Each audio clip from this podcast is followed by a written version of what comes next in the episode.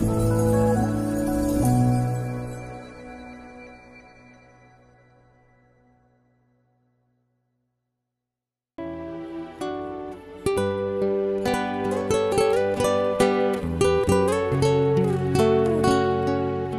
mời quý vị thư giãn với chương trình Fata của truyền thông dòng tên.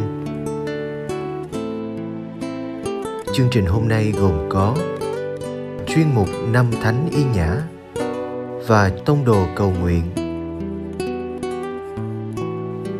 Bây giờ kính mời quý vị cùng lắng nghe chương trình.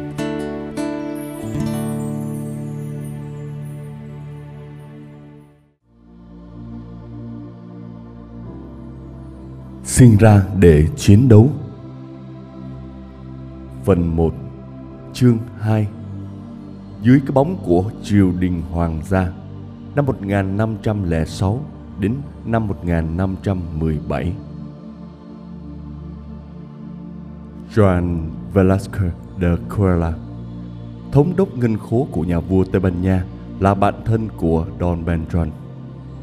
Vợ của hai người này là chị em họ Velasquez là người quản gia trưởng của nhà vua. Bà Maria Velasco, vợ ông là một quý bà quan trọng phục vụ nữ hoàng trẻ. Germaine de Force một ngày nọ, Velasquez ngỏ lời mời lãnh chúa nhà Loyola gửi người con trai trẻ nhất là Ignacio đến nhà của ông. Ông hứa không chỉ giáo dục mà cứu mang cậu như con ông mà còn chăm lo cho cậu có vị thế tốt trong cuộc sống.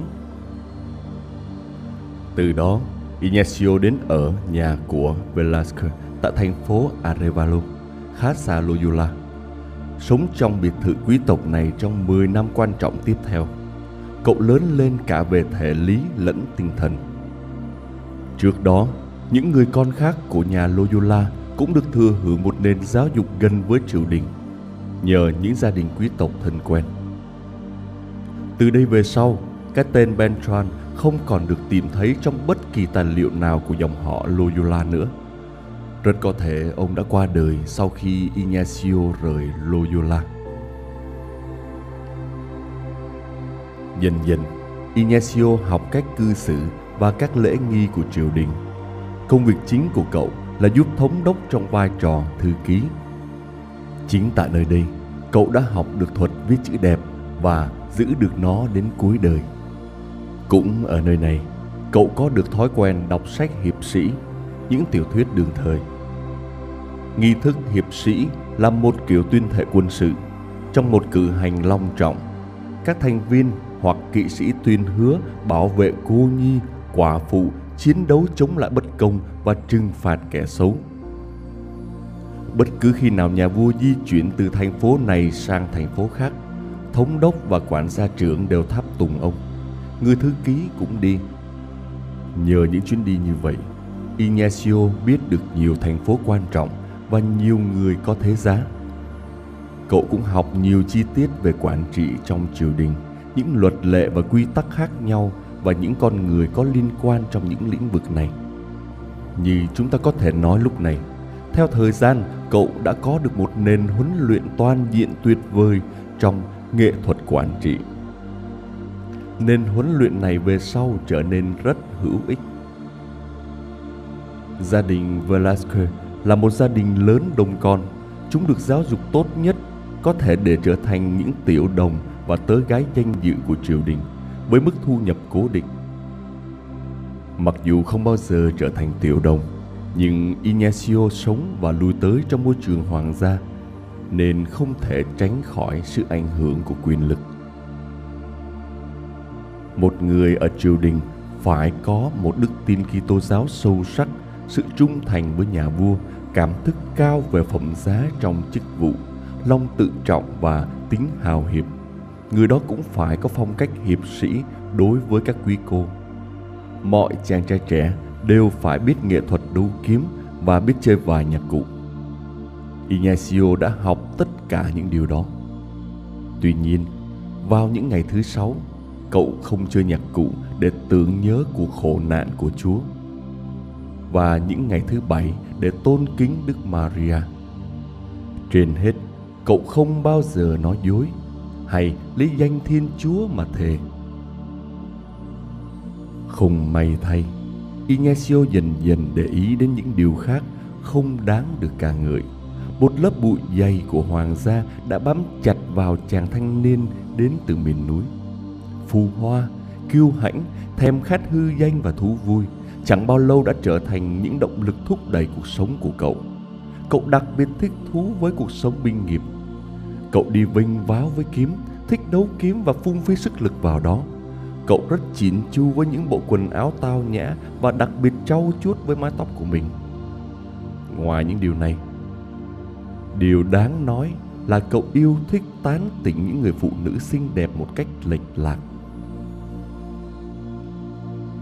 Lời khuyên tốt lành của maria velasco thường bị bỏ ngoài tai một ngày kia trong lúc tức giận bà đã nói với cậu ignacio con sẽ chẳng bao giờ ý thức hay cải thiện cho tới khi có ai đó làm gãy chân của con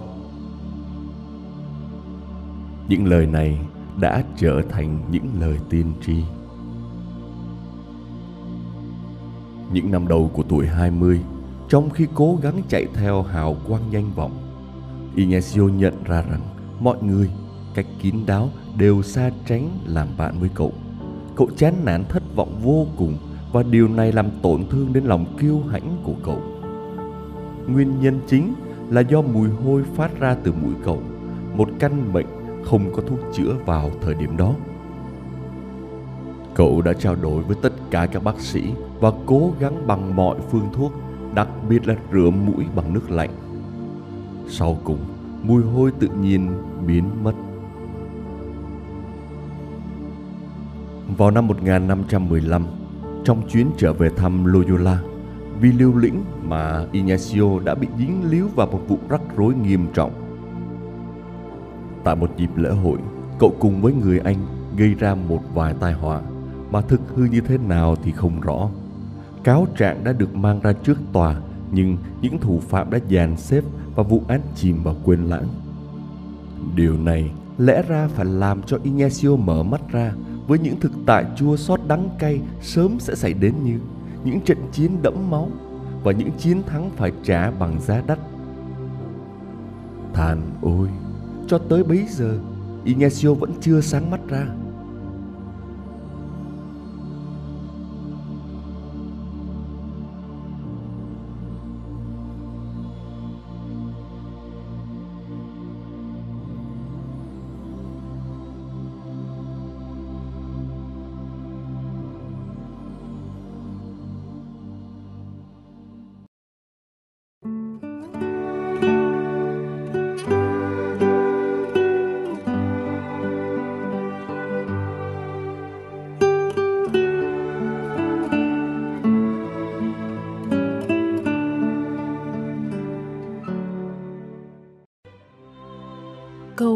cùng Đức Giáo Hoàng. Tông đồ cầu nguyện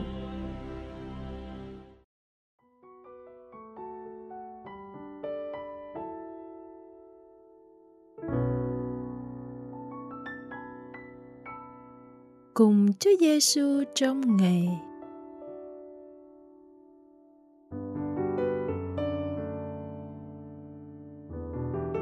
nhân danh Cha và Con và Thánh Thần. Amen.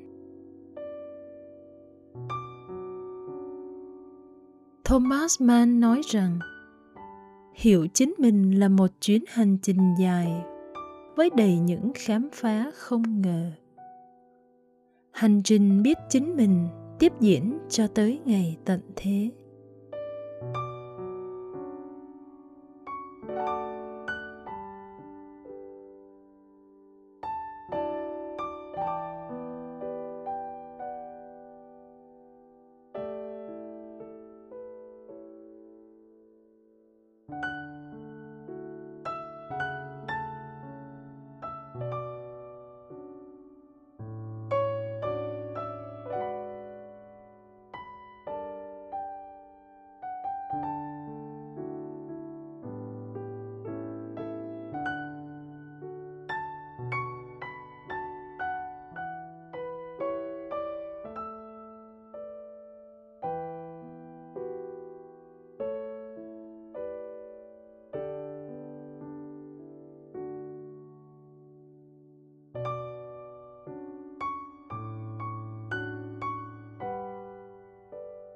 con có thể hớn hở khi thấy những mặt sáng của bản thân. Xấu hổ về những mặt tối và bất ngờ bởi những gì khám phá ra. Thế nhưng, điều cần thiết là từ những điều trên, con không ngừng sửa đổi chính mình. Để sống cuộc sống mà thiên chúa mong ước nơi con.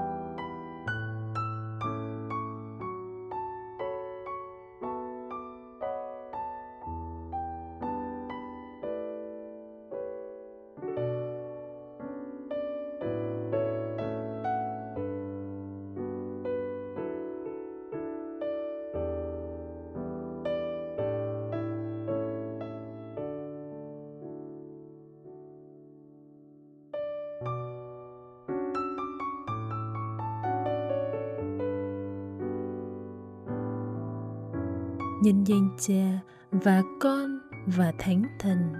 Amen.